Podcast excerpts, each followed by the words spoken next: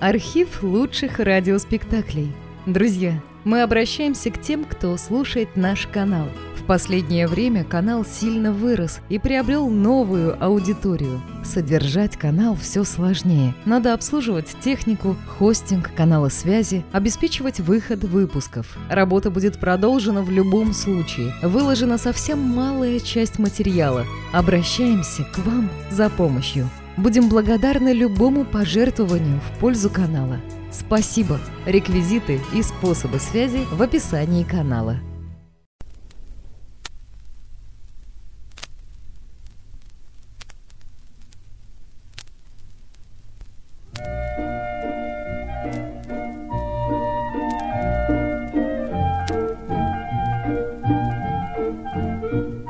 Несколько лет тому назад в одном из своих поместий жил старинный русский барин Кирилл Петрович Троекуров. Всегдашние занятия Троекурова состояли в разъездах около пространных его владений, в продолжительных пирах и в проказах, ежедневно притом изобретаемых, и жертвой коих бывал обыкновенно какой-нибудь новый знакомец. Хотя и старинные приятели не всегда их избегали, за исключением одного Андрея Гавриловича Дубровского. Сей Дубровский, отставной поручик гвардии, был ему ближайшим соседом. Троекуров, надменный в сношениях с людьми самого высшего звания, уважал Дубровского, несмотря на его смиренное состояние. В некоторых отношениях и судьба их была одинакова. Оба женились по любви, оба скоро овдовели, у обоих оставалось по ребенку. Сын Дубровского воспитывался в Петербурге. Дочь Кирилла Петровича росла на глазах у родителя.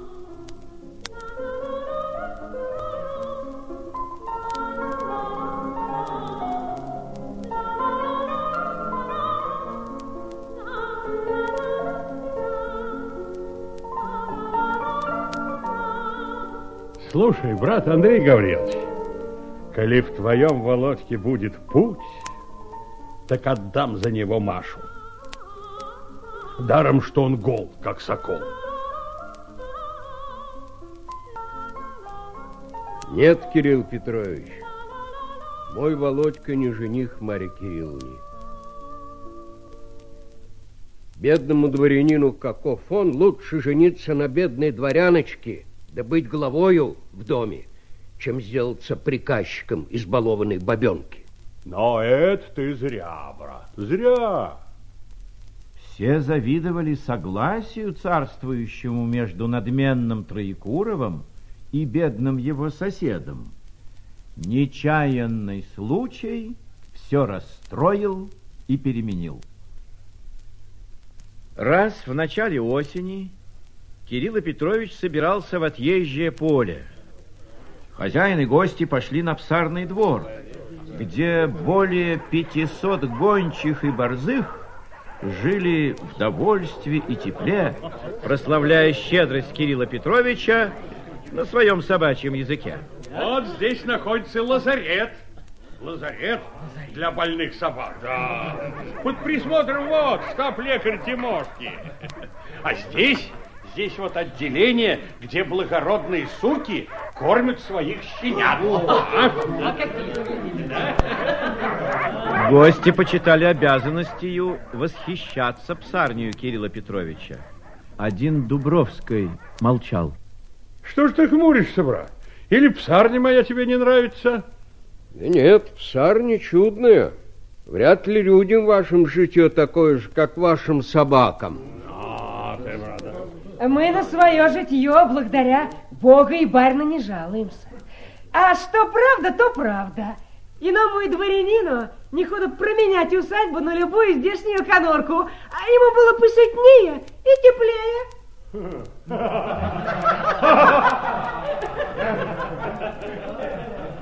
Дубровский побледнел и не сказал ни слова. Возвратясь с гостями с обсарного двора, Кирилл Петрович сел ужинать и, не видя Дубровского, хватился о нем. А где же Андрей Гаврилович? Андрей Гаврилович уехали домой. О, догнать его и воротить непременно. Слуга, поскакавший за ним, воротился, как еще сидели за столом. Андрей Гаврилович не послушались и не хотели воротиться. Скажи Андрей Гавриловичу, что если он тотчас же не приедет ночевать в Покровское, то я, я с ним навеки рассорюсь. Слуга поскакал снова. Кирилл Петрович встал из-за стола, отпустил гостей и отправился спать. На другой день слуга подал ему письмо. Государь мой премилостивый, я до тех пор не намерен ехать в Покровское, пока не вышлите вы мне псаря. Государь мой премилостивый, повинною. я до тех пор не намерен ехать в Покровское, пока не вышлите вы мне псаря Парамошку с повинною. А будет моя воля наказать его или помиловать. А я терпеть шутки от ваших холопьев не намерен, да и от вас их не стерплю, потому что я не шут, а старинный дворянин. Засим остаюсь покорным к услугам. Ах, как? Высылать к ему моих людей с повинной? Он волен их миловать, наказывать? Да что он в самом деле задумал? Да знает ли он, с кем связывается? Вот я ж его. Наплачется на меня. Узнает, каково идти на Троекурова. Прошло несколько дней, и вражда между двумя соседями не унималась. Расхаживая тяжелыми шагами по зале, Кирилл Петрович взглянул нечаянно в окно и увидел у ворот остановившуюся тройку. Маленький человек в кожаном картузе и фризовой шинели вышел из телеги. Троекуров узнал заседателя Шабашкина и велел его позвать. Через минуту Шабашкин уже стоял перед Кириллом Петровичем, отвешивая поклон за поклоном и с благоговением ожидая его приказаний. У меня сосед есть, мелкопоместный грубиян. Я хочу взять у него имение. Как ты про то думаешь? Ваше превосходительство, коли есть какие-нибудь документы или... Да врешь, братец, какие те документы? На то указы. В том-то и сила, чтобы безо всякого права отнять имение. Постой, постой, однако. Это имение принадлежало некогда нам. Было куплено у какого-то Спицына и продано потом отцу Дубровского. Нельзя ли к этому придраться? Мудрено, ваше превосходительство. Ведь, вероятно, сия продажа совершена законным порядком. Подумай, братец, поищи хорошенько. Если бы, например, ваше превосходительство могли каким ни есть образом достать от вашего соседа запись или купчую, в силу которой владеет он своим имением, то, конечно... Понимаю.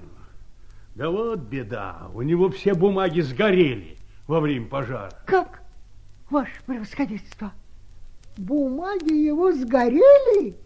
Так чего ж вам лучше? В таком случае извольте действовать по законам, и без всякого сомнения получите ваше совершенное удовольствие. Ты думаешь? Ну, смотри же, я полагаюсь на твое усердие, а в благодарности моей можешь быть уверен. И вот Дубровский получил через городовую полицию приглашение явиться к земскому судье для выслушания решения оного по делу спорного имения между им, поручиком Дубровским, и генерал-аншефом Троекуровым. 1880 года, октября 27 дня, уездный суд, рассматривая дело о неправильном владении гвардии поручиком Андреем Гавриловым, сыном Дубровским имением, принадлежащим генерал-аншефу Кириллу Петрову, сыну Троекурову. Из коего дело видно. Означенный Андрей Гаврилович слушал стоя, прислонившись к стенке. Кирилл Петрович сидел Члены уездного суда встретили его с изъявлениями глубокого подобострастия, придвинули ему кресло из уважения к его чину и дородности. А потому сей суд и полагает означенное имение с землей и угодьями утвердить по представленной на онную купчей за генерал-аншефа Троекурова. А удалении от распоряжения он им гвардии поручика Дубровского и о надлежащем вводе во владение за него господина Троекурова. Пожалуйте подписать ваше высокопревосходительство. Торжествующий Троекуров, взяв перо, подписал под решением суда. Совершенное свое удовольствием. Очередь была за Дубровским. Заседатель поднес ему бумагу. Но Дубровский стал неподвижен, потупя голову. Пожалуйте, ваше благородие, подписать свое полное и совершенное удовольствие или явное неудовольствие, если Пачичай не чувствует по совести, что дело ваше есть правое, или намерены вы в положенное законами время просить по апелляции куда следует. Дубровский молчал. Вдруг он поднял голову, глаза его засверкали, он топнул ногой, оттолкнул секретаря с такой силой, что тот упал, и, схватив чернильницу, пустил ею в заседателя. Прочь! Хамово племя! Слыхано дело, ваше превосходительство! Псари вводят собак в Божью церковь! Собаки бегают по церкви. Я вас уже проучу. Андрей Гаврилович! Прочь! Андрей Гаврилович! Самого племя! Дубровского на силу вывели и усадили в сани. Троекуров вышел вслед за ним, сопровождаемый всем судом.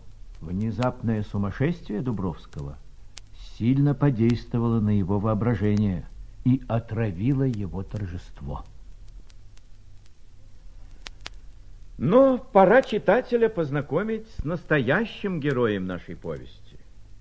Владимир Дубровский воспитывался в кадетском корпусе и выпущен был корнетом в гвардию.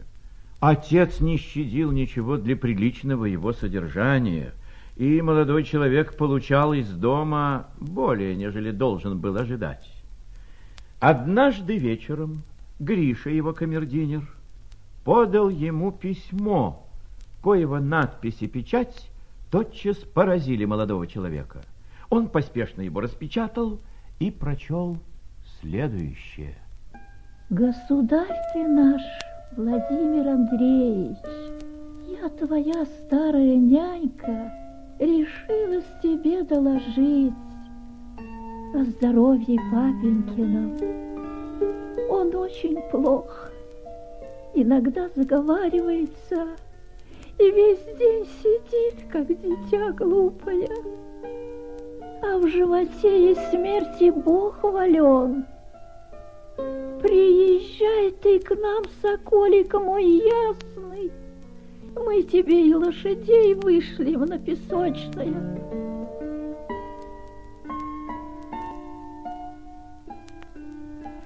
Слышно, земский суд к нам едет. Отдать нас под начал Кириллу Петровичу Троекурову, потому что мы, дескать, ихние, а мы искренне ваши, и отроду того не слыхивали.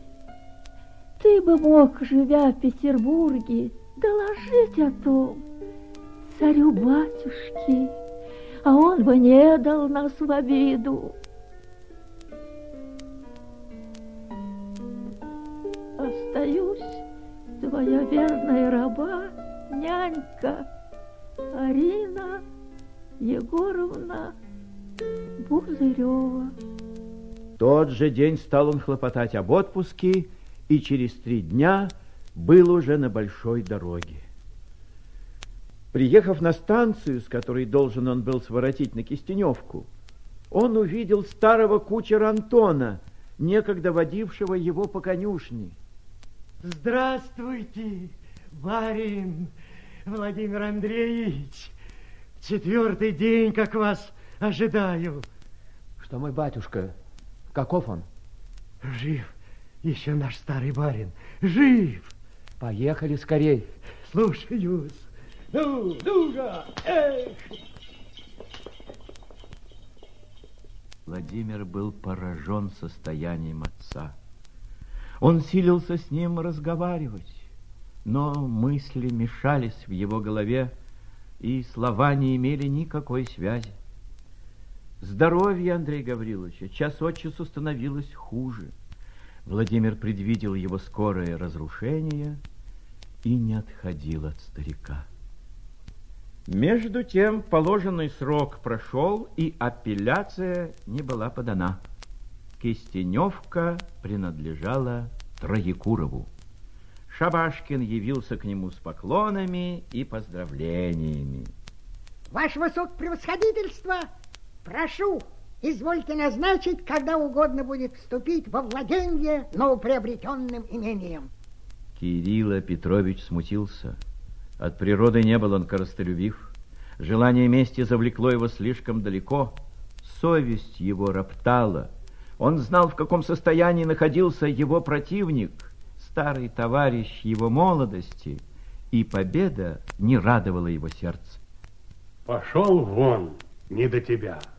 Кирилл Петрович велел запрячь себе беговые дрожки и, сам правя, выехал со двора он решил помириться со старым своим соседом, уничтожить и следы ссоры, возвратив ему его достояние. Облегчив душу сим благим намерением, Кирилл Петрович пустился рысью к усадьбе своего соседа и въехал прямо на двор. В это время больной сидел в спальной у окна. Он узнал Кирилла Петровича и ужасное смятение изобразилось на лице его. Больной указывал пальцем на двор с видом ужаса и гнева. Он торопливо подбирал полы своего халата, собираясь встать с кресел. Господи, зачем ты встаешь?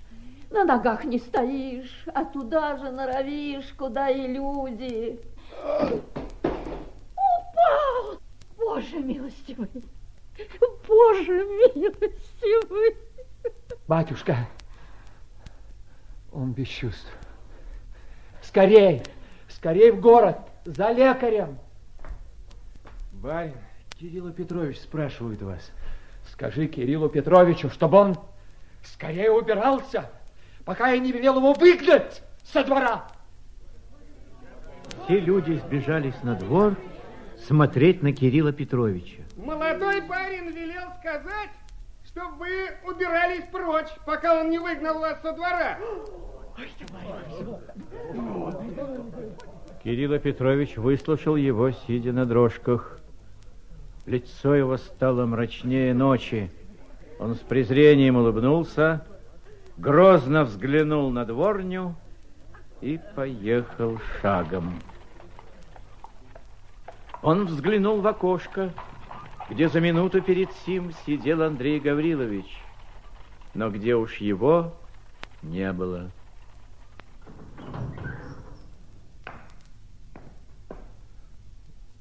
Не надо бы лекаря. Батюшка скончался.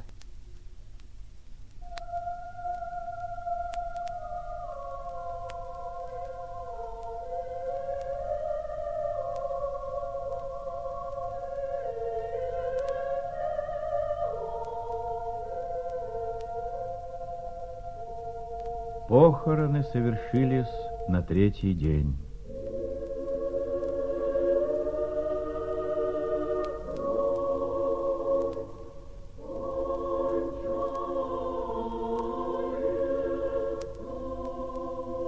Церковь была полна кистеневскими крестьянами.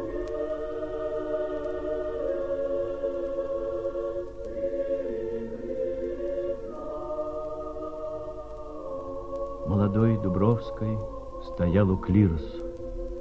Он не плакал и не молился, но лицо его было страшно.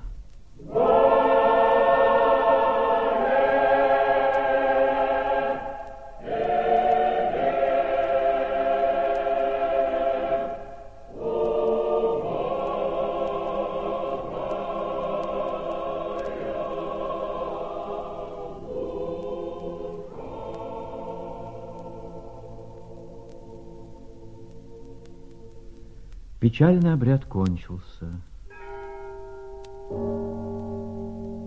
Гроб опустили в могилу. Все присутствующие бросили в нее по горсти песку, яму засыпали, поклонились ей и разошлись.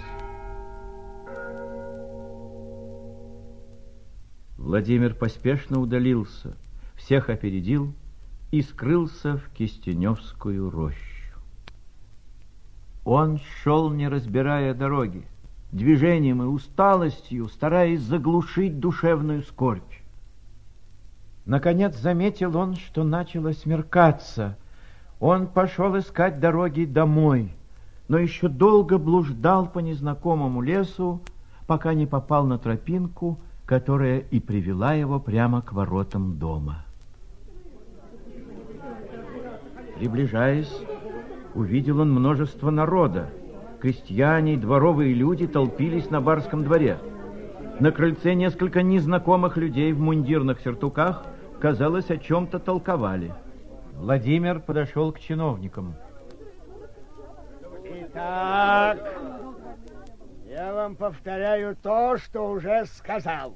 По решению уездного суда отныне принадлежите вы Кириллу Петровичу Троекурову. Коего лицо представляет здесь господин Шабашкин. Слушайте его во всем, что не прикажет. А вы, бабы, любите и почитайте его. Он до вас большой охотник. Позвольте, позвольте узнать, что это значит? А это то значит, что мы приехали вводить во владение всего Кирилла Петровича Троекурова и просить иных прочих убираться по добру, по здорову. Но вы могли бы, кажется, отнестись ко мне, прежде чем к моим крестьянам, и объявить помещику от решения от власти. А ты кто такой? Бывший помещик Андрей Гаврилов, сын Дубровской, волей Божию помре. Мы вас не знаем, да и знать не хотим. Владимир Андреевич, наш молодой барин! Кто там смел рот разинуть? Какой барин? Какой Владимир Андреевич? Ваш барин Кирилл Петрович Троекуров. Слышите вы? Олухи! Как не так? Что на него смотреть, ребята? Долой! Всеми! Дверь! Дверь заприте! Ребята! Видать Стойте! Стойте, дураки! Что вы это? Вы губите и себя, и меня. Ступайте по дворам. Не бойтесь, государь милостив. Я буду просить его. Он нас не обидит. Ушли. Покорнейше вас благодарю за ваше милостивое заступление. Шабашкин униженно кланялся. Покорнейше благодарю. Владимир слушал его с презрением благодарю. и ничего не отвечал. Мы решили, с вашего дозволения, остаться здесь ночевать. А то уж темно, и мужики ваши могут напасть на нас на дороге. Сделайте такую милость. Прикажите послать нам хоть сено в гостиной. Чем свет, мы отправимся во своясь. Делайте, что хотите.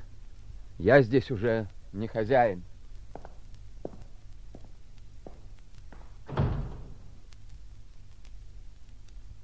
И так все кончено. Еще утром имел я угол и кусок хлеба. Завтра должен я буду оставить дом, где я родился и где умер мой отец, виновнику его смерти и моей нищеты.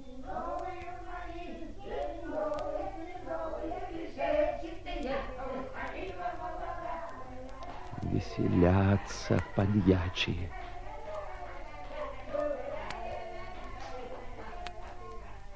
И портрет этот матушкин достанется врагу моего семейства. Будет заброшен в кладовую вместе с изломанными стульями или повешен в передней предметом насмешек и замечаний его псарей. В комнате, где умер отец, поместится его гарем.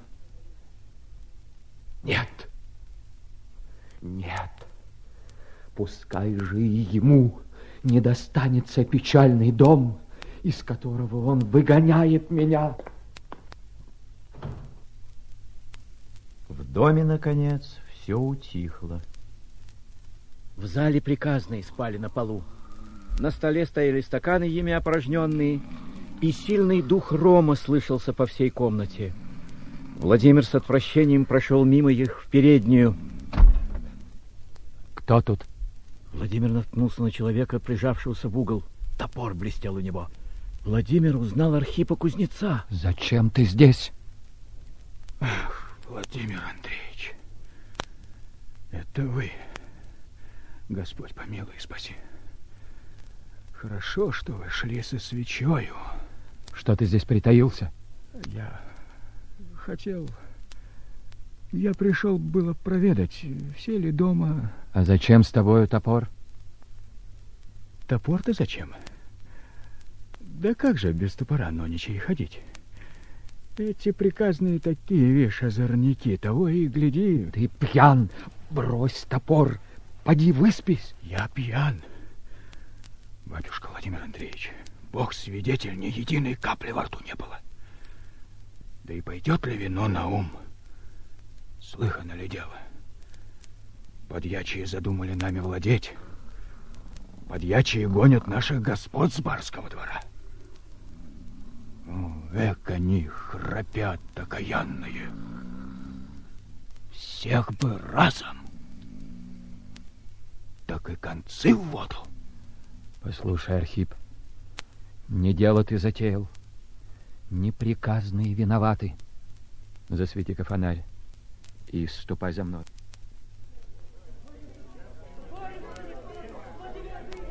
Владимир Андреевич. Антон, это ты? Я, батюшка Владимир Андреевич.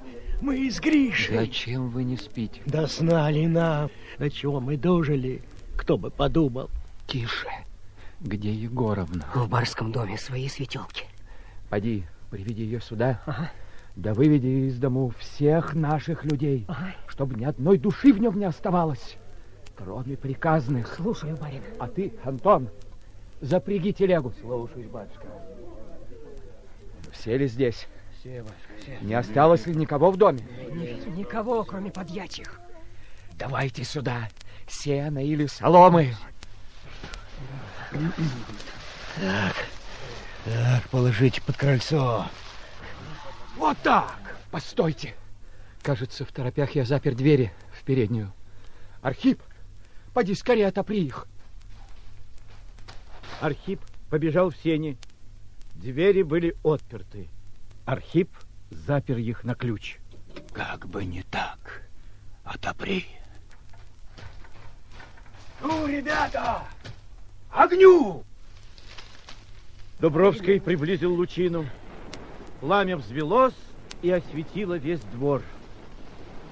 Ой! Ах ты, Владимир Андреевич, что ты делаешь? Молчи, Егоровна, молчи. Поднялся ветер. В одну минуту пламя охватило весь дом. Красный дым вился над кровлею.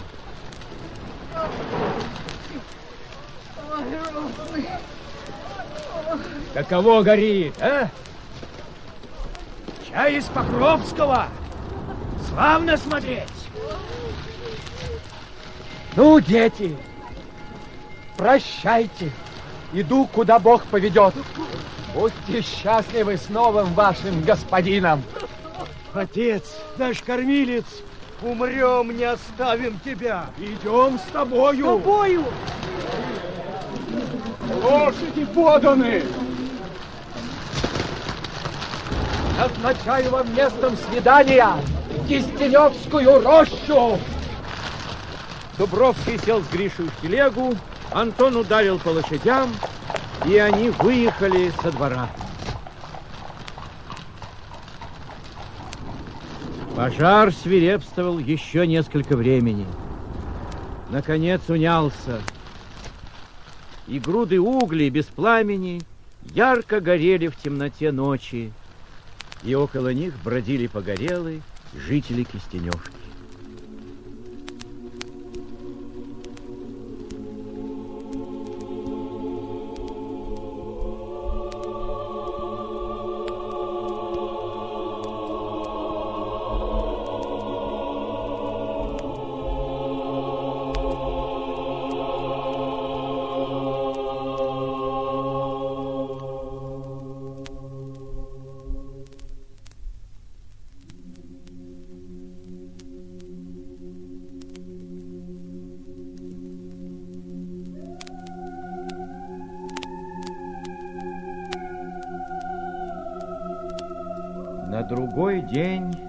Весть о пожаре разнеслась по всему околотку.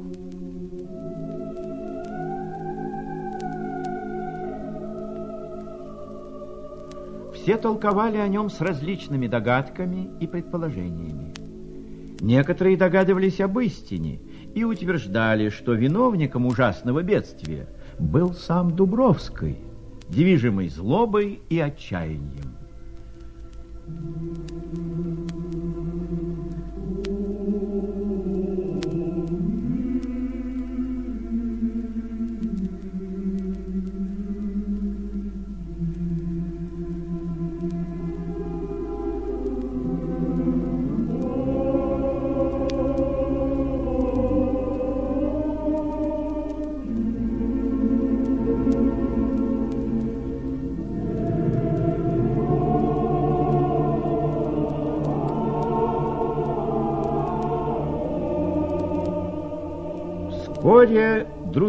Вести дали другую пищу любопытству и толкам. Появились разбойники и распространили ужас по всем окрестностям. Они разъезжали днем по всей губернии, грабили помещичьи дома и придавали их огню. Начальник шайки славился умом, отважностью и каким-то великодушием. Рассказывали о нем чудеса. Имя Дубровского было во всех устах удивлялись одному. Поместья Троекурова были пощажены.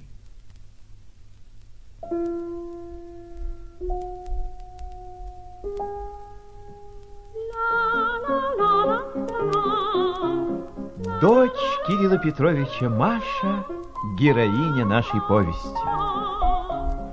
Ей было 17 лет, и красота ее была в полном цвете. Отец любил ее до безумия, но обходился с нею со свойственным ему своенравием. Огромная библиотека, составленная большей частью сочинений французских писателей XVIII века, была отдана в ее распоряжение, и Маша, перерыв сочинения всякого рода, остановилась на романах.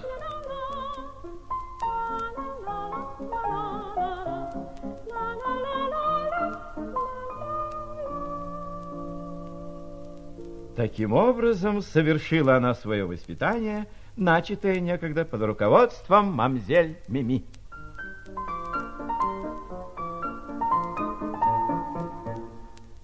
Кирилл Петрович для своего маленького Саши, шелуна лет девяти, выписал из Москвы француза-учителя. Сей учитель понравился Кириллу Петровичу своей приятной наружностью и простым обращением. Маша воспитанная в аристократических предрассудках, не обратила на молодого француза никакого внимания.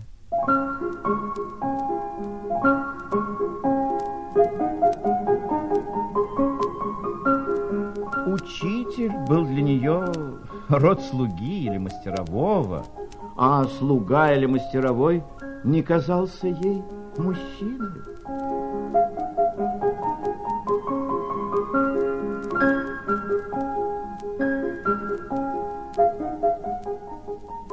Заметила и впечатления ею произведенного на мсье де Форжа, ни его смущения, ни его трепета.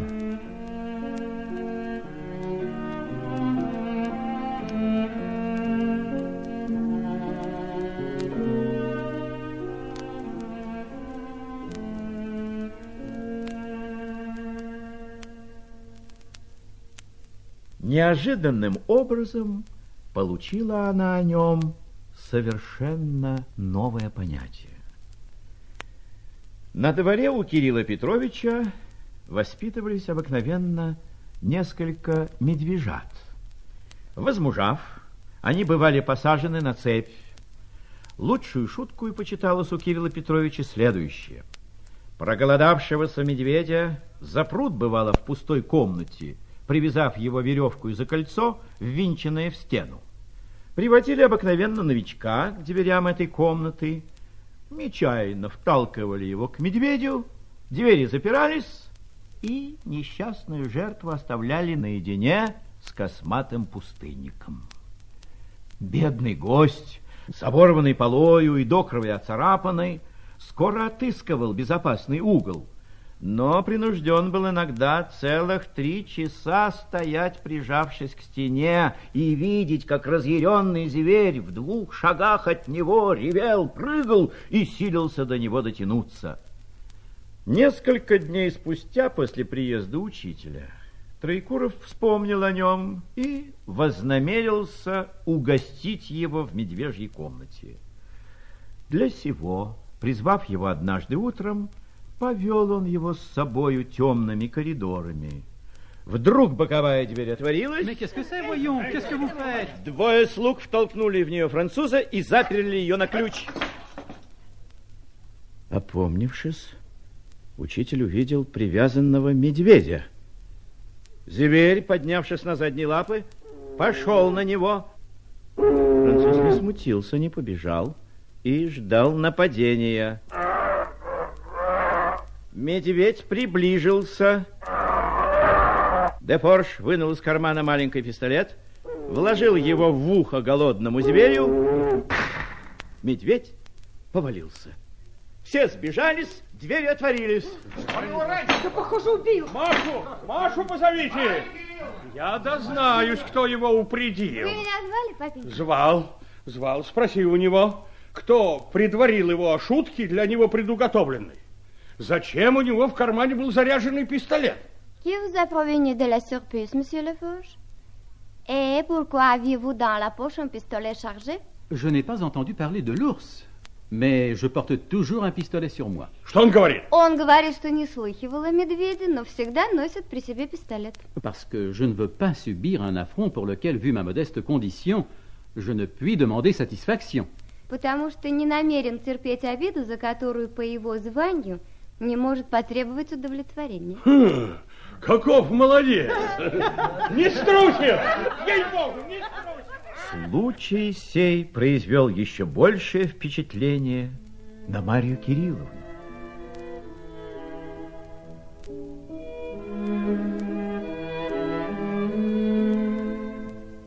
Она увидела, что храбрость и гордое самолюбие не исключительно принадлежат одному сословию – и с тех пор стала оказывать молодому учителю уважение, которое час от часу становилось внимательнее.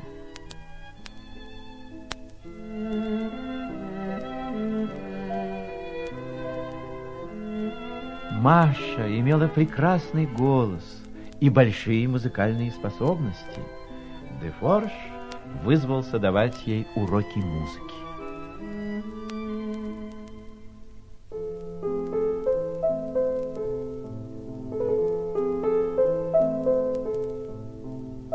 После того нетрудно догадаться, что Маша в него влюбилась, сама еще в том себе не признаваясь.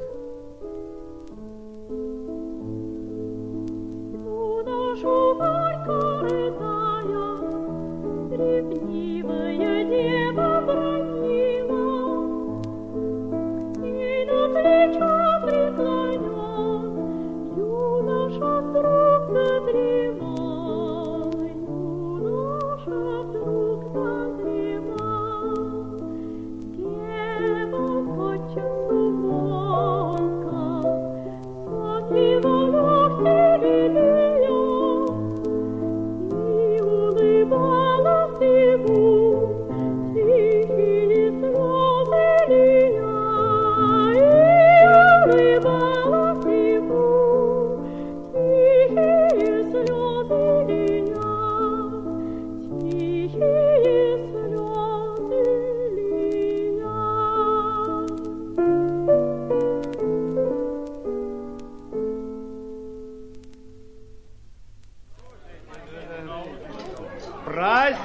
У Троекурова.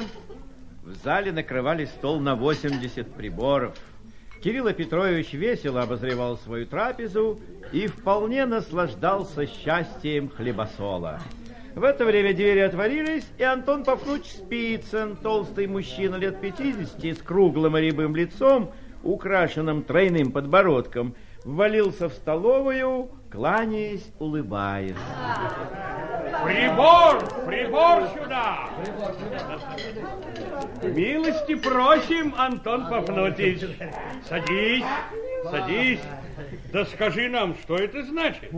Не был у моей обедни и к обеду опоздал. Это на тебя не похоже. Ты и богомолен, и покушать любишь. Виноват. Виноват, батюшка Кирилл Петрович. Фух, ехать-то ближним путем через Кистеневский лес я не осмелился. Опустился в объезд. Эге, да ты, знать, не из храброго десятка. Чего ты боишься? Как чего боюсь? Батюшка Кирилл Петрович, а Дубровского-то? Того и гляди, попадешься ему в лапы. Он малый не промах, никому не спустит. А с меня, пожалуй, и две шкуры сдерет. За что же, братец, такое отличие? Как за что, батюшка Кирилл Петрович? А за тяжбу-то покойника Андрея Гавриловича. Не я ли в удовольствии ваше, то есть э, по совести и по справедливости показал, что Дубровские владеют Кистеневкою безо всякого на то права, а единственно по снисхождению вашему. И покойник, царство ему небесное, обещал со мною по-свойски переведаться, а сынок, пожалуй, сдержит слово батюшкина. Ух, доселе-то Бог миловал, а, всего-навсего разграбили у меня один анбар. До того и гляди, до усадьбы доберутся. А в усадьбе-то будет им раздолья. Я чай, красная шкатулочка, полным-полна. Куда, батюшка Кирилла Петрович? Эй, Была полна, а нынче совсем опустела. Да полно врать, Антон Пафнутич, знаем мы вас. Куда тебе деньги тратить? Дома живешь, свинья свиньей, никого не принимаешь, своих мужиков обдираешь, знай, копишь, да и только. Вы, вы все шутите, извольте, батюшка Кирилл Петрович. А мы, ей-богу, разорились. Да ну тебя, разорились. Господин исправник, а что, поймаете хоть вы Дубровского? Новый исправник, приехавший в первый раз в гости к Кириллу Петровичу, струсил, поклонился, улыбнулся, заикнулся и произнес, наконец. Постараемся, ваше превосходительство. У меня в кармане приметы Дубровского. Кстати, прочти к приметы Дубровского. Не худо нам знать. А вось в глаза попадется, так не вывернется. А ну-ка. Ну? Приметы Владимира Дубровского, составленный по сказкам бывших его дворовых людей. От роду 23 года. Так, ну-ну.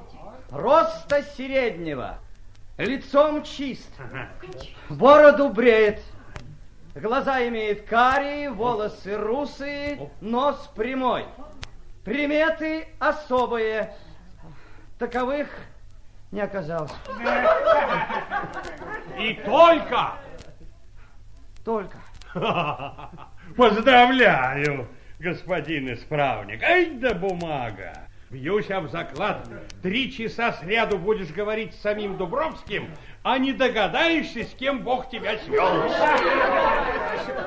Нечего сказать, умная, головушки приказная. Видно мне вступиться в это дело, да пойти на разбойников с моими домашними. На первый случай отрежу человек двадцать. Народ нетрусливый, каждый в одиночку на медведя ходит. О, а здоров ли ваш медведь, батюшка Кирилл Петрович? А, Миша, приказал долго жить. О. Да, умер славной смертью от руки неприятеля. Вон его победитель. Он отомстил за твою, э, ну, с позволения сказать, помнишь? О, как не помнить, очень помню. Жаль, Миша, ей-богу, жаль. Какой был забавник. Да зачем мусье убил его? Видишь, как дело-то было. И Кирилл Петрович с великим удовольствием стал рассказывать подвиг своего француза, ибо имел счастливую способность тщеславиться всем, что только не окружало его. Загремела музыка, двери в залу отворились, и бал завязался.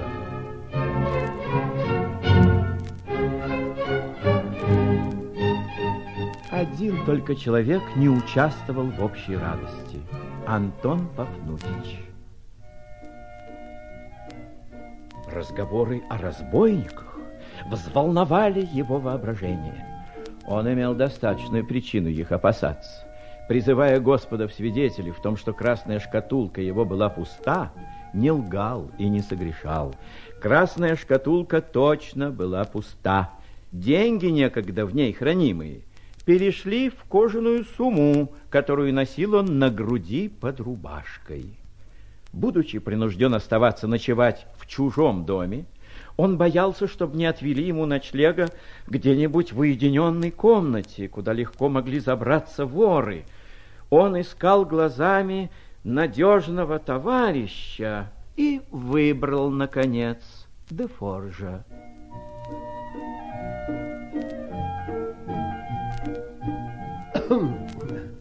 а, нельзя ли, мусье, а, переночевать мне в вашей а, конурке? Потому что, извольте видеть... Que désire monsieur? Эх, беда, ты, мусье, по-русски еще не выучился. Je veux, а, moi, а, chez vous, а, coucher. П- п- Понимаешь ли? Oh, monsieur, très volontiers. Veuillez donner des ordres en conséquence. Благодарствуйте.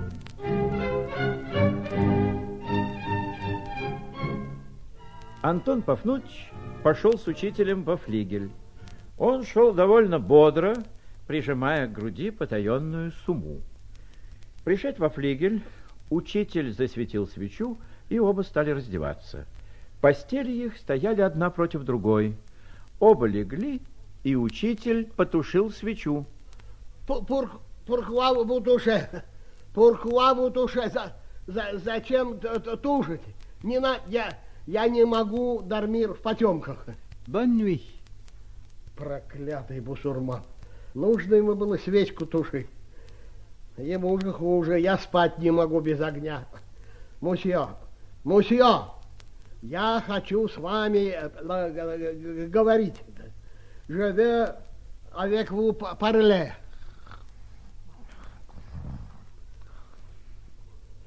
Храпит бестия француз. А мне так сон в ум не идет. Мусье, а мусье, Мусь, ну, дьявол тебя побери. Антон Пафнович замолчал, и вскоре глубокий сон овладел им совершенно.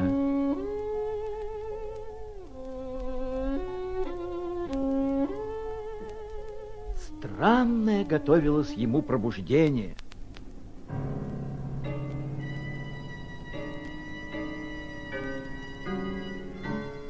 Он чувствовал сквозь сон, что кто-то тихонько дергал его за ворот рубашки. Антон Павлович открыл глаза и при лунном свете осеннего утра увидел перед собою Дефоржа. Француз в одной руке держал карманный пистолет, другую отстегивал заветную сумму.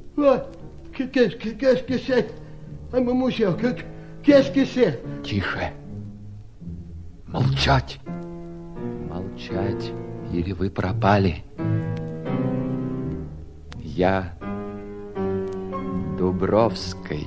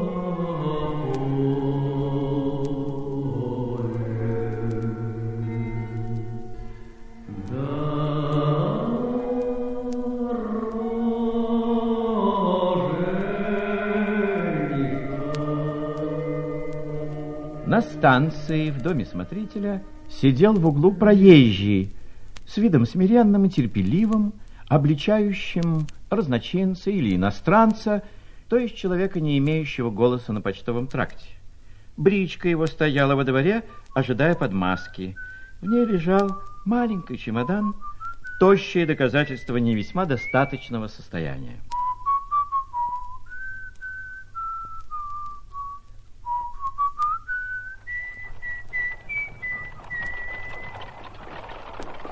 Крыльца остановилась коляска. Слуга соскочил с козел, отпер дверцы, и через минуту молодой человек в военной шинели и в белой фуражке вошел к смотрителю. Лошадей! Вслед за ним слуга внес шкатулку и поставил ее на окошко. Лошадей! Сейчас. Пожалуйте вашу подорожную. Нет у меня подорожной. Разве ты меня не узнаешь? Виноват, ваше благородие, запамятовал. Смотритель кинулся торопить ямщиков.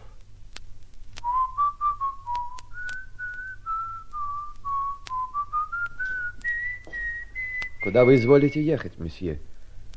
В ближний город. Оттуда отправляюсь к одному помещику, который нанял меня за глаза в учителя.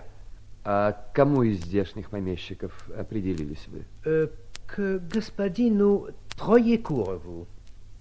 К Троекурову? Э, кто такой э, этот Троекуров? Foi, mon officier, я слыхал о нем мало доброго. Сказывают, что он барин гордый, своенравый, что э, avec les, les учитель э, он не церемонится и уже даже двух засек до смерти. Помилуйте. Помилуйте, и вы решились определиться к такому чудовищу? Ох, что делать, господин офицер? Он предлагает мне хорошее жалование, de très bons appointements, три тысячи рублей в год, и все готовое. В пять лет я смогу скопить маленький капитал, достаточно для будущей моей независимости. И тогда, бонсуар, еду в Париж и пускаюсь в коммерческие обороты. Так, а Знает ли вас кто-нибудь в доме Троекурова? Никто. Меня он выписал из Москвы через одного из своих приятелей, коего повар мой соотечественник меня рекомендовал. Надобно вам сказать, что я готовился было не в учителя, а в кондитеры. Но мне сказали, что в вашей земле звание учительское не в пример выгоднее. Послушайте, послушайте, что если бы вместо этой будущности предложили вам 10 тысяч чистыми деньгами с тем, чтобы вы сей же час отправились обратно в Париж? Мы в благе. Я не шучу. Десять тысяч могу вам дать. Мне нужно только ваше отсутствие и ваши бумаги.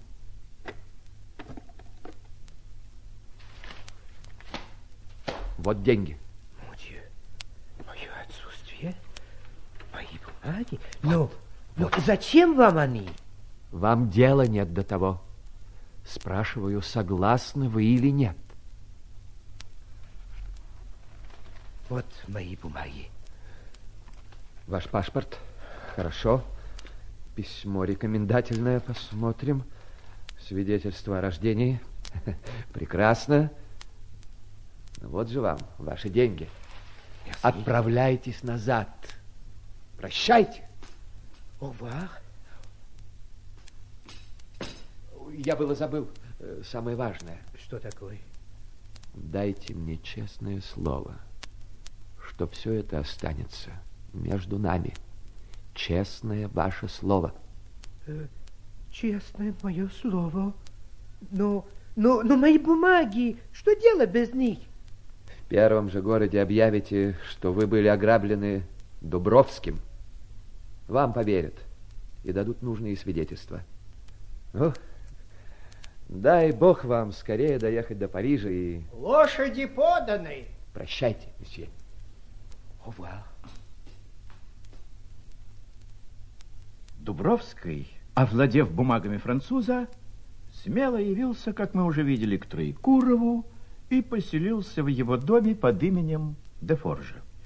Все любили молодого учителя, и никто не подозревал, что в скромном молодом французе таился грозный разбойник, коего имя наводило ужас на всех окрестных владельцев. Чтение, прогулки и музыкальные уроки занимали Марию Кирилловну. Особенно музыкальные уроки.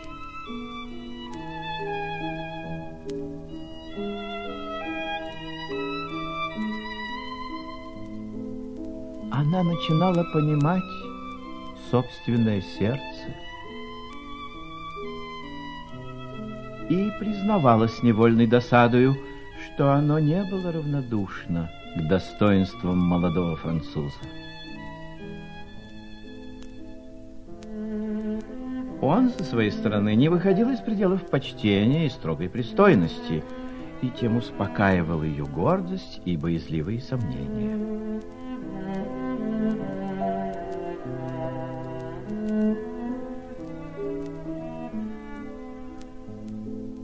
Она скучала без Дефоржа. В его присутствии поминутно занималась ему. Обо всем хотела знать его мнение и всегда с ним соглашалась.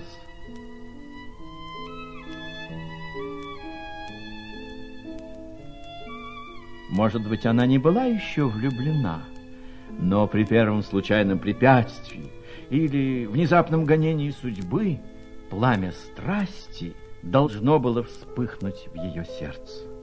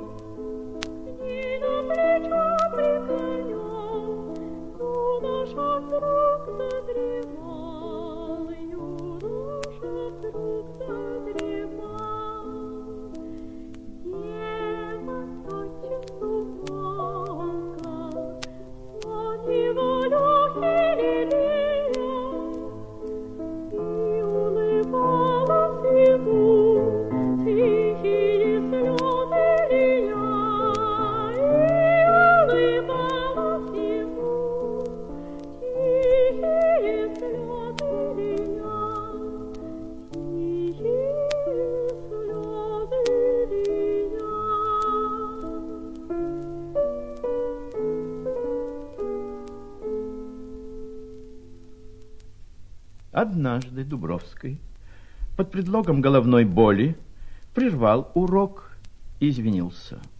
Закрывая ноты, он подал ей украдкою записку. Марья Кирилловна, не успев одуматься, приняла ее и раскаялась в ту же минуту, но Дубровского не было уже в зале. Она пошла в свою комнату и развернула записку. Будьте сегодня в семь часов в беседке у ручья. Мне необходимо с вами говорить. Любопытство ее было сильно возбуждено. Ей приятно было бы услышать подтверждение того, о чем она догадывалась. Но она чувствовала, что ей было бы неприлично слышать такое объяснение от человека, который по состоянию своему не мог надеяться когда-нибудь получить ее руку.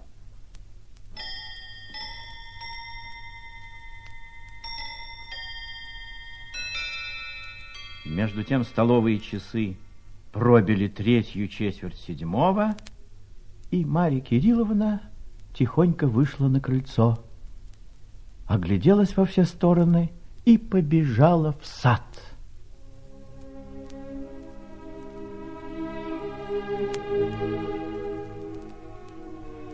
Ночь была темна, небо покрыто тучами.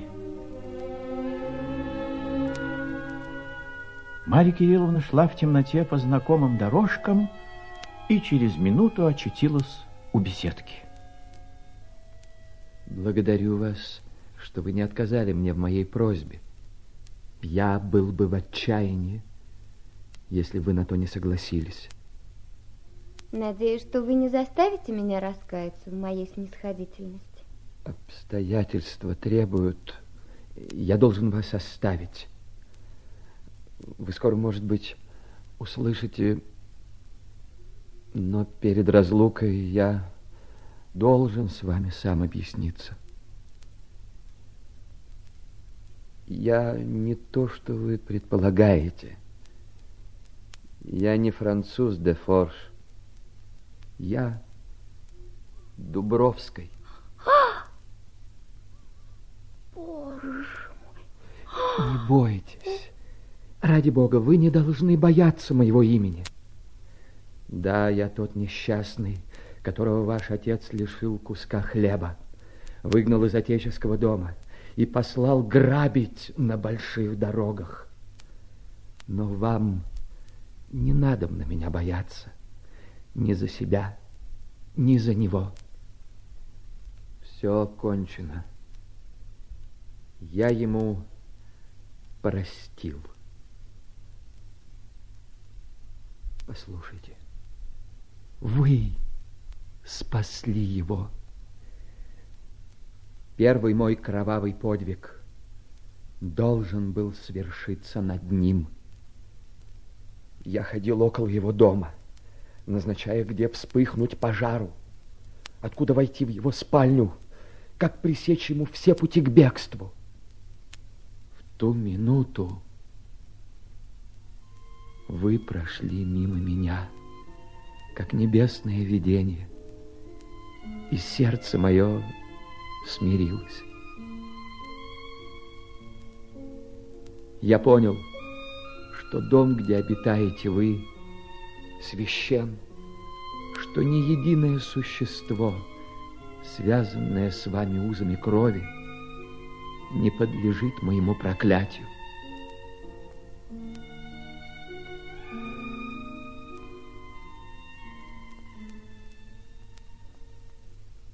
Я отказался от мщения, как от безумства.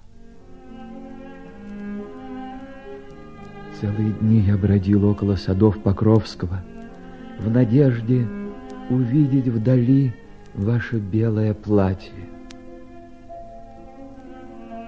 В ваших неосторожных прогулках я следовал за вами, прокрадываясь от куста к кусту, счастливой мыслью, что вас охраняю, что для вас нет опасности там, где я присутствую тайно.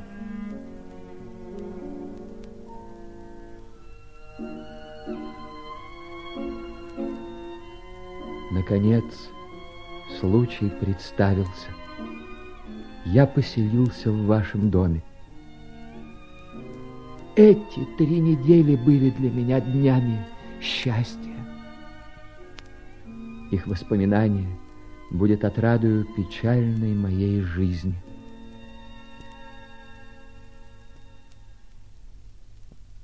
Сегодня я получил известие, после которого мне невозможно долей здесь оставаться.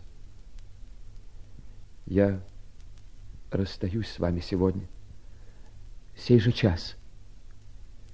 Но прежде я должен был вам открыться, чтобы вы не проклинали меня, не презирали. Думайте иногда о Дубровском.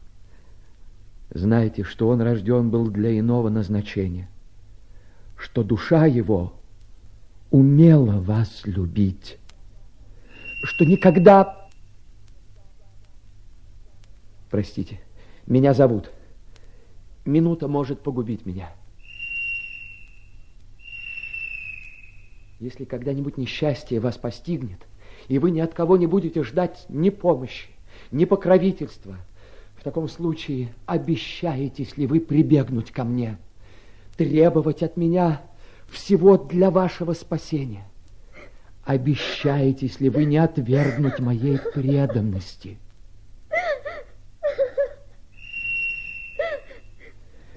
Вы меня губите. Я не оставлю вас, пока вы не дадите мне ответа. Обещаетесь ли вы или нет? Обещаюсь. Обещаюсь.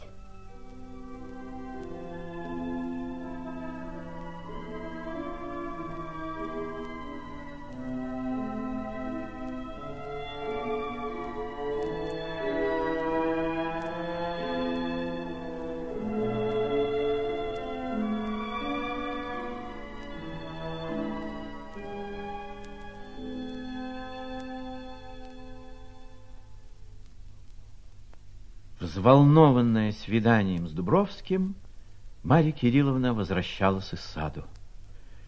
В зале встретил ее Кирилл Петрович и исправник в дорожном платье, вооруженный с ног до головы. Где ты была, Маша? Не встретила ли ты мсье де Форжа? Нет. Нет. Вообрази, исправник приехал его схватить и уверяет меня, что это сам Дубровский. Все приметы, ваше высокопревосходительство. Эх, братец, убирайся, знаешь куда? Со своими приметами. Ваше превосходительство. Я тебе моего француза не выдам, пока сам не разберу дело. Как можно верить на слово Антону Пафнутичу, трусу и лгуну? Ему пригрезилось, что учитель хотел ограбить его. Зачем он в то же утро не сказал мне о том ни слова? Француз застращал его, ваше высокопревосходительство, и взял с него клятву молчать. Вранье. Сейчас я все выведу на чистую воду. Эй, Тишка, где же учитель? Нигде не найдут. Так сыскать его. Ты бледна, Маша? Тебя перепугали. Нет, нет, папенька. У меня голова болит. Э, пойди, Маш, в свою комнату и не беспокойся. Маша поцеловала у него руку и ушла скорее в свою комнату. Там она бросилась на постелю и зарыдала. Между тем француза не находили.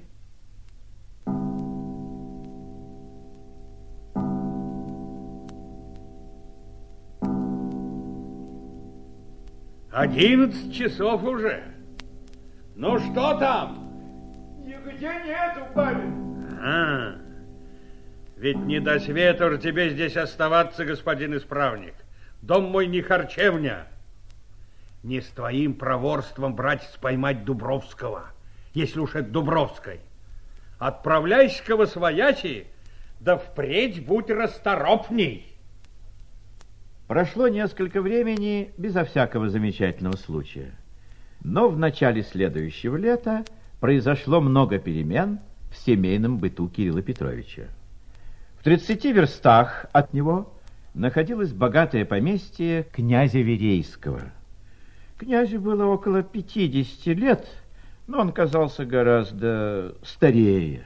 Излишества всякого рода изнурили его здоровье и положили на нем свою неизгладимую печать. Князь долгое время находился в чужих краях. Возвратясь из-за границы, он не мог вынести уединения и на третий день по своем приезде отправился обедать к Троекурову, с которым был некогда знаком. В зале встретила их Марья Кирилловна, и старый Волокита был поражен ее красотой. После обеда заложили линейку, старики и красавица сели втроем и поехали. Князь был оживлен присутствием Марьи Кирилловны. Скажите, Кирилл Петрович, что значит это погорелое строение? И вам ли оно принадлежит? Земля теперь моя. Прежде принадлежала она Дубровскому. Дубровскому? Как? Этому славному разбойнику? Отцу его.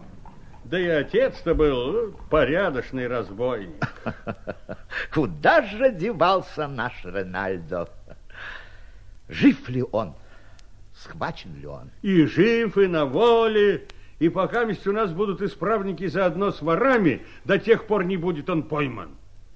Кстати, князь, Дубровский побывал ведь у тебя в Арбатове? Да, прошлого года он, кажется, что-то сжег или разграбил.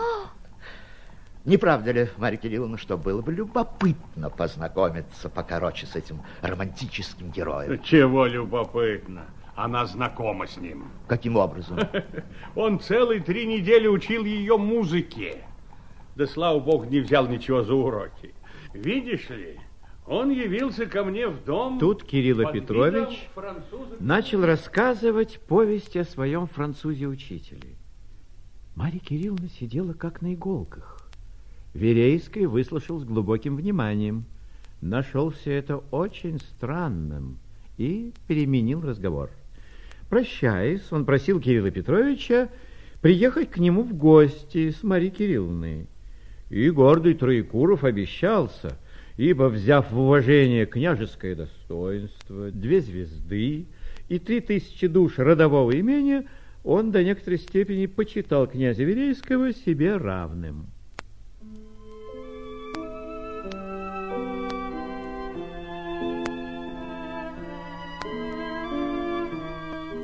Марья Кирилловна сидела в своей комнате, вышивая в пяльцах перед открытым окошком. Мысли ее не следовали за работой, они были далеко.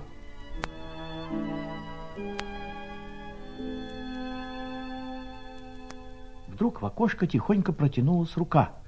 Кто-то положил на пяльцы письмо и скрылся, прежде чем Марья Кирилловна успела образумиться. В это самое время слуга позвал ее к Кириллу Петровичу. Она с трепетом спрятала письмо за косынку и поспешила к отцу в кабинет. Кирилл Петрович был не один. Князь Верейский сидел у него. Подойди сюда, Маша, подойди. Скажу тебе новость, которая, надеюсь, тебя обрадует. Что же это, папенька? Вот тебе жених. Князь тебя сватает. Маша остолбенела. Смертная бледность покрыла ее лицо. Согласны ли вы сделать мое счастье, Марья Кирилловна? Маша стояла неподвижно. Согласна, согласна, конечно, согласна. Но, знаешь, князь, девушке трудно выговорить это слово. Ну, дети, э, поцелуйтесь э, и будьте счастливы. Маша стояла неподвижно. Старый князь поцеловал ей руку. Вдруг слезы побежали по ее бледному лицу. Папенька! Пошла, пошла, пошла, пошла, пошла. Осуши свои слезы и воротись к нам веселешенько. Они все плачут при помолвке, князь. Это же у них так заведено. Э, теперь, князь, поговорим о деле. То есть о приданном? Марья Кирилловна побежала в свою комнату, заперлась и дала волю своим слезам, воображая себя женою старого князя. Он показался ей отвратительным и ненавистным. Брак пугал ее, как плаха, как могила. Нет, нет, лучше умереть, лучше в монастырь, лучше пойду за Дубровского.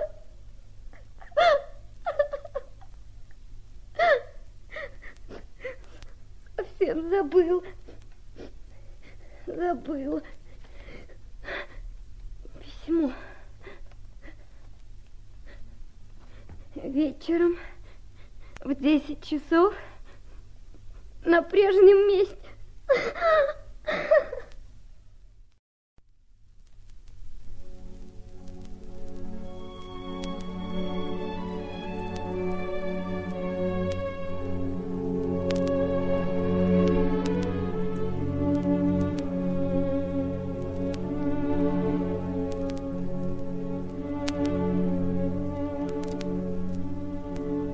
Луна сияла. Июльская ночь была тиха. Изредка подымался ветерок, и легкий шорох пробегал по всему саду.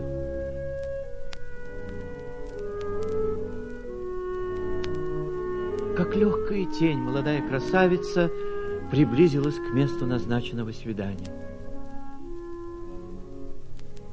Я все знаю. Вспомните ваше обещание. Вы предлагаете мне свое покровительство. Но не сердитесь, оно пугает меня. Каким образом окажете вы мне помощь? Я бы мог избавить вас от ненавистного человека. Не трогайте его. Ради бога, не смейте его тронуть. Если вы меня любите, не трогайте. Я не хочу быть виной какого-нибудь ужаса. Я не трону его. Воля ваша для меня священна. Вам обязан он жизнью. Никогда злодейство не будет совершено во имя ваше. Вы должны быть чисты, даже и в моих преступлениях.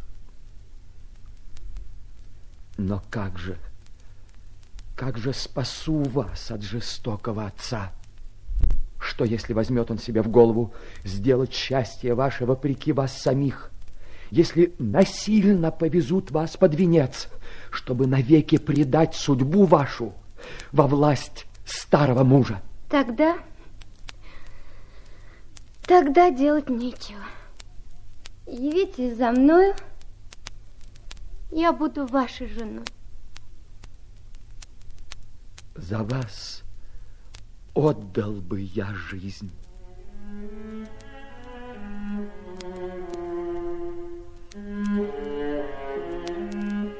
Видеть вас издали, коснуться рукой руки вашей было для меня упоением.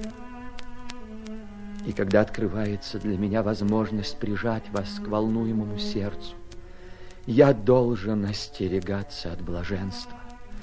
Я должен отдалять его всеми силами. Я не смею пасть к вашим ногам, благодарить небо за непонятную, незаслуженную награду.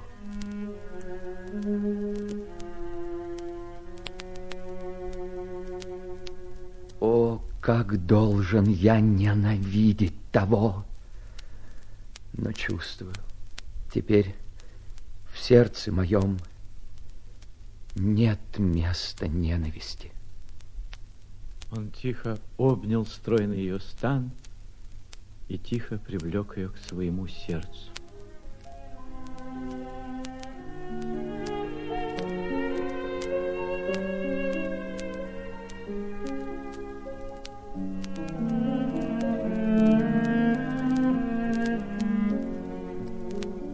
Доверчиво склонила она голову на плечо молодого разбойника.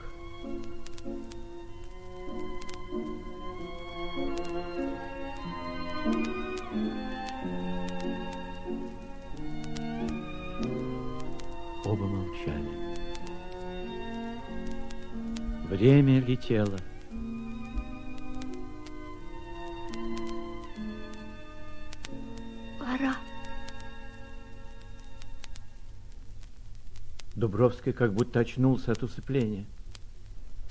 Вот кольцо. Если решитесь прибегнуть ко мне, то принесите кольцо сюда. Опустите его в дупло этого дуба. Я буду знать, что делать. Прощайте. Прощайте. Прощайте. Время шло. Свадьба готовилась. Кирилл Петрович принимал поздравления. Маша, наконец, решилась действовать и написала письмо князю Верейскому. Она старалась возбудить в его сердце чувство великодушия. Я не имею к вам ни малейшей привязанности. Умоляю вас отказаться от моей руки и самому защитить меня от власти родителя. Князь Верейский немало не был тронут откровенностью своей невесты. Напротив, он увидел необходимость ускорить свадьбу и для того почел нужным показать письмо будущему тестю. Кирилл Петрович взбесился и назначил быть свадьбе на другой же день. Князь нашел сие весьма благоразумным и пошел к своей невесте. Милая Марья Кирилловна, ваше письмо меня очень опечалило, но я надеюсь со временем заслужить вашу привязанность. Мысль вас лишиться слишком для меня тяжела, и я не в силах согласиться на свой смертный приговор. Князь, но как же можно? Он почтительно поцеловал ее руку и уехал, не сказав ей ни слова о решении Кирилла Петровича. Но едва успел он выехать со двора, как отец ее вошел и напрямик велел ей быть готовой на завтрашний день. Марья Кирилловна, уже взволнованная объяснением князя Верейского, залилась слезами и бросилась к ногам отца. Папенька, папенька, папенька, не губите меня. Я не люблю князя, я не хочу быть его женой. Это что значит? Не До хочу. сих пор ты молчала, была согласна. А теперь, когда все решено, ты вздумала капризничать и отрекаться? Не хочу. Не изволь дурачиться. Этим со мной ты ничего не выиграешь. Не губите меня. Ну не губите меня. За что гоните меня от себя прочь и отдаете человеку нелюбимому? Разве я вам надоела? Я хочу остаться с вами по-прежнему. Папенька, вам без меня будет грустно. Еще грустнее, когда подумаете, как я несчастлива, папенька. Не принуждайте меня, папенька. Я не хочу идти замуж. Все это не вздор, вздор, все это слышишь ли? Я знаю лучше твоего, что нужно для твоего счастья. Слезы тебе не помогут. Папенька, послушайте меня. Если вы уже решились погубить меня, то я найду защитника, о котором вы и не думаете. Вы увидите, вы ужаснетесь. До чего вы меня довели? Что? Ужаснетесь. Что, угрозы? Ужаснетесь. Мне угрозы, дерзкая девчонка. Да знаешь ли ты, что я с тобой сделаю то, чего ты и не воображаешь? Ты смеешь меня стращать защитником. Посмотрим, кто будет этот защитник. Владимир Дубровский. Добро. Жди себе кого хочешь в избавителе. А пока мест сиди в этой комнате. Ты из нее не выйдешь до самой свадьбы. Долго плакала бедная девушка, воображая все, что ее ожидало. Участь супруги разбойника казалась для нее раем в сравнении со жребием, ей уготовленным.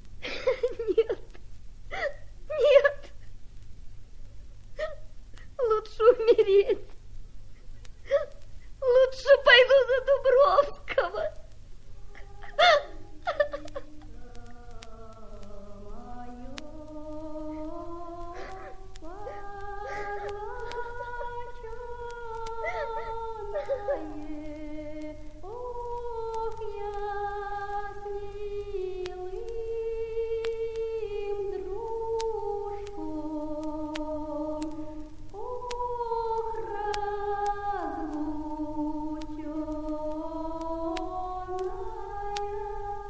Она взглянула на кольцо, оставленное ей Дубровским. Пламенно желала она с ним увидеться наедине и еще раз перед решительной минутой посоветоваться –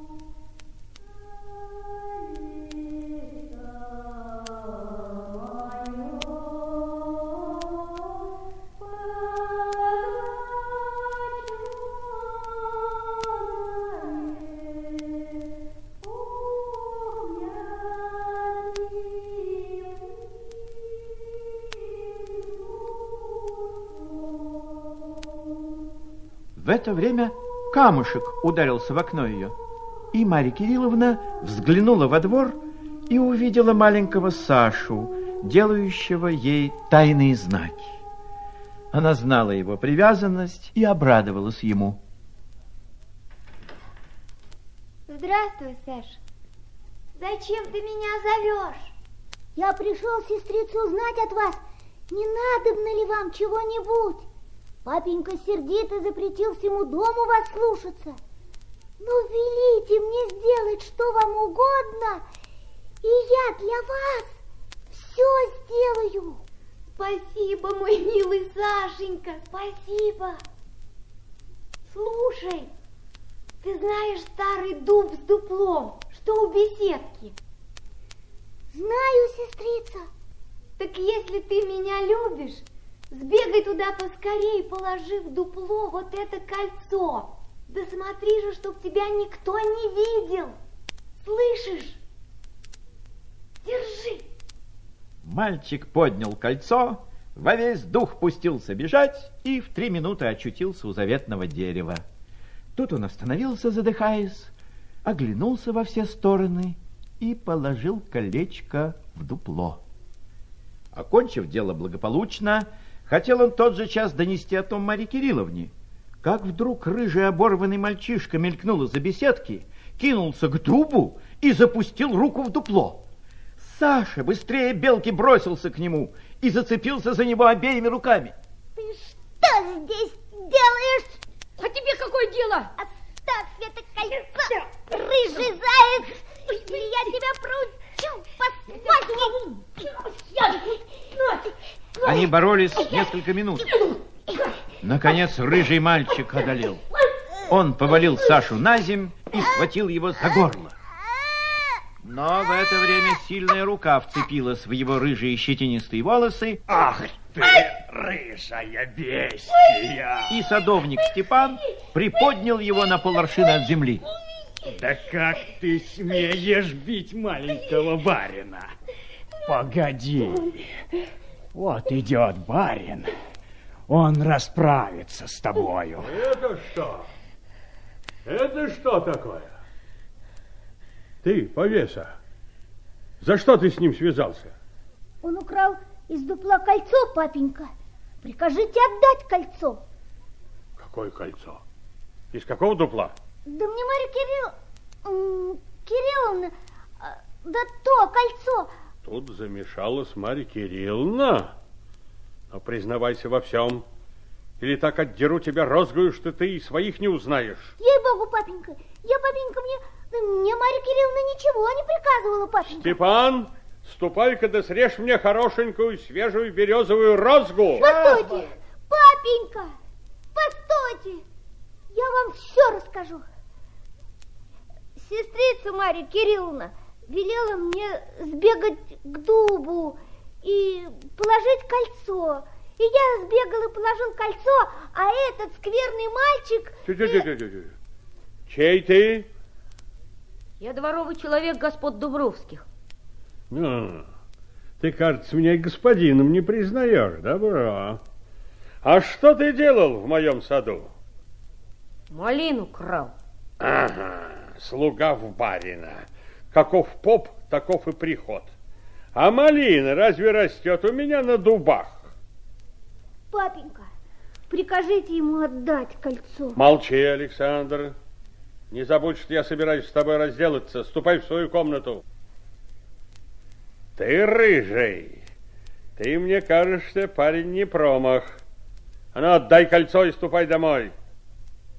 Нет у меня кольца. Если ты мне во всем признаешься, так я тебя не высеку. Дам еще пятак на орехи. Не то я с тобой сделаю то, что ты не ожидаешь. Ну? Нету, нету. Добро. Запереть его куда-нибудь, да смотреть, чтобы он не убежал. Или со всего дома шкуру спущу. Сейчас ехать в город за исправником, да как можно скорее. Тут нет никакого сомнения. Она сохранила сношение с проклятым Дубровским. Но уже ли и в самом деле она звала его на помощь? Гром победы раздавайся, и храбрый гром. Кирилл Петрович ходил взад и вперед по зале, напевая «Гром победы, раздавайся», что означало в нем необыкновенное волнение мыслей.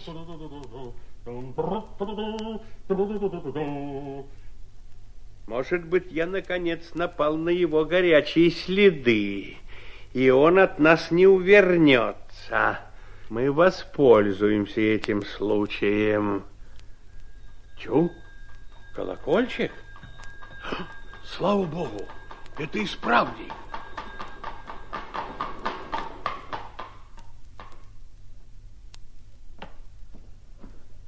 Здравия желаю, ваше превосходительство. Славная весть. Я поймал Дубровского. Слава Богу, ваше превосходительство. А где же он? Э, ну, то есть не Дубровского, а одного из его шайки. Сейчас его приведут. Он пособит нам поймать самого атамана. А вот, вот, вот его и привели. Исправник, ожидавший грозного разбойника, был изумлен, увидев тринадцатилетнего мальчика довольно слабой наружности. Позвольте, ваше превосходительство, переговорить с вами наедине. Кирилл Петрович повел его в другую комнату и запер за собой дверь. Он рассказал ему об утреннем происшествии, не упомянув, однако, о Марье Кирилловне. Через полчаса они вышли опять в залу, где невольник ожидал решения своей участи. Барин хотел посадить тебя в городской острог, выстегать плетьми и сослать потом на поселение. Но я вступился за тебя и выпросил тебе прощения. Благодари же барина. Ступай себе домой.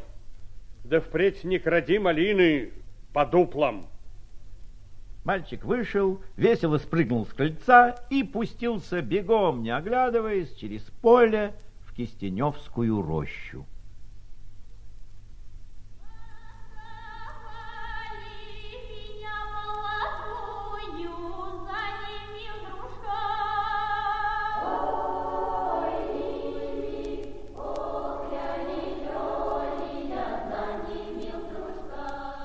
В уборной барышни перед зеркалом дама, окруженная служанками, убирала бледную, неподвижную Марию Кирилловну. Скоро ли? Сию минуту. Марья Кирилловна, встаньте и посмотритесь, хорошо ли. Невеста готова. Прикажите садиться в карету. С Богом благословляю тебя. Папенька. Папенька.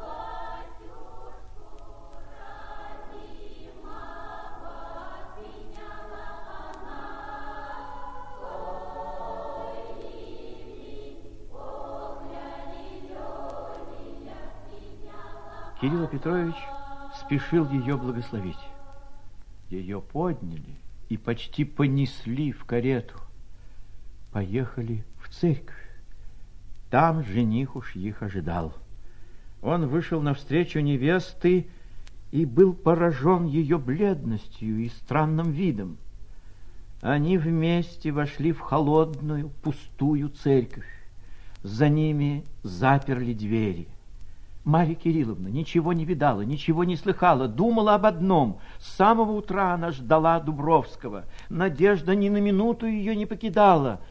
Но когда священник обратился к ней с обычными вопросами, она содрогнулась и обмерла.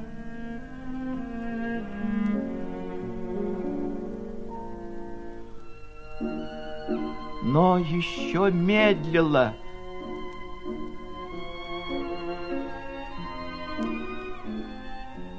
Еще ожидала.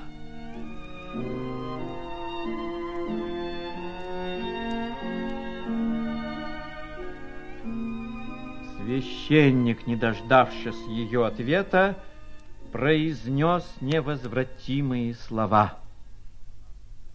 Обряд был кончен. Она чувствовала холодный поцелуй немилого супруга, она слышала веселые поздравления присутствующих и все еще не могла поверить. Не могу поверить, что жизнь моя навеки окована.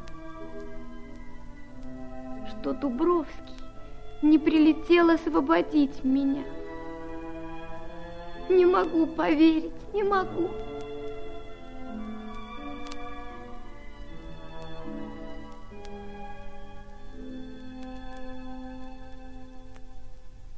Они вышли из церкви. Молодые сели вместе в карету и поехали в Арбатово. Наедине с молодой женой князь немало не был смущен ее холодным видом. Таким образом, проехали они около десяти верст. Карета остановилась. Толпа вооруженных людей окружила ее, и человек в полумаске отворил дверцы со стороны, где сидела молодая княгиня. Вы свободны. Выходите. Господи! Что это значит? Кто вы такой? Это Дубровский. Князь, не теряя присутствия духа, вынул из бокового кармана дорожный пистолет и выстрелил маскированного разбойника. Боже мой! Дубровский был ранен в плечо. Кровь показалась. Князь вынул другой пистолет, но ему не дали времени выстрелить. Несколько сильных рук вытащили его из кареты и вырвали у него пистолет. Над ним засверкали ножи. Не трогать его! Вы свободны, Марья Кирилловна. Нет. Я обвенчана. Я жена князя Верейского. Что вы говорите? Нет, вы не жена его. Вы были преневолены. Вы никогда не могли согласиться. Я согласилась. Я дала клятву. Князь мой муж. Прикажите освободить его и оставьте меня с ним. Я не обманывала. Я ждала вас. Я ждала вас до последней минуты. А теперь говорю вам, поздно. Поздно. Пустите нас. Но Дубровский уже ее не слышал. Боль раны и сильные волнения души лишили его силы. Он упал у колеса. Разбойники окружили его. Он успел сказать им несколько слов. Они посадили его верхом. Двое из них его поддерживали. Третий взял лошадь под узцы, и все поехали в сторону, оставя карету посреди дороги, людей связанных, лошадей отпряженных, но не разграбя ничего и не пролив ни единой капли крови в отмщение за кровь своего атамана. Поздно. Я обвенчана.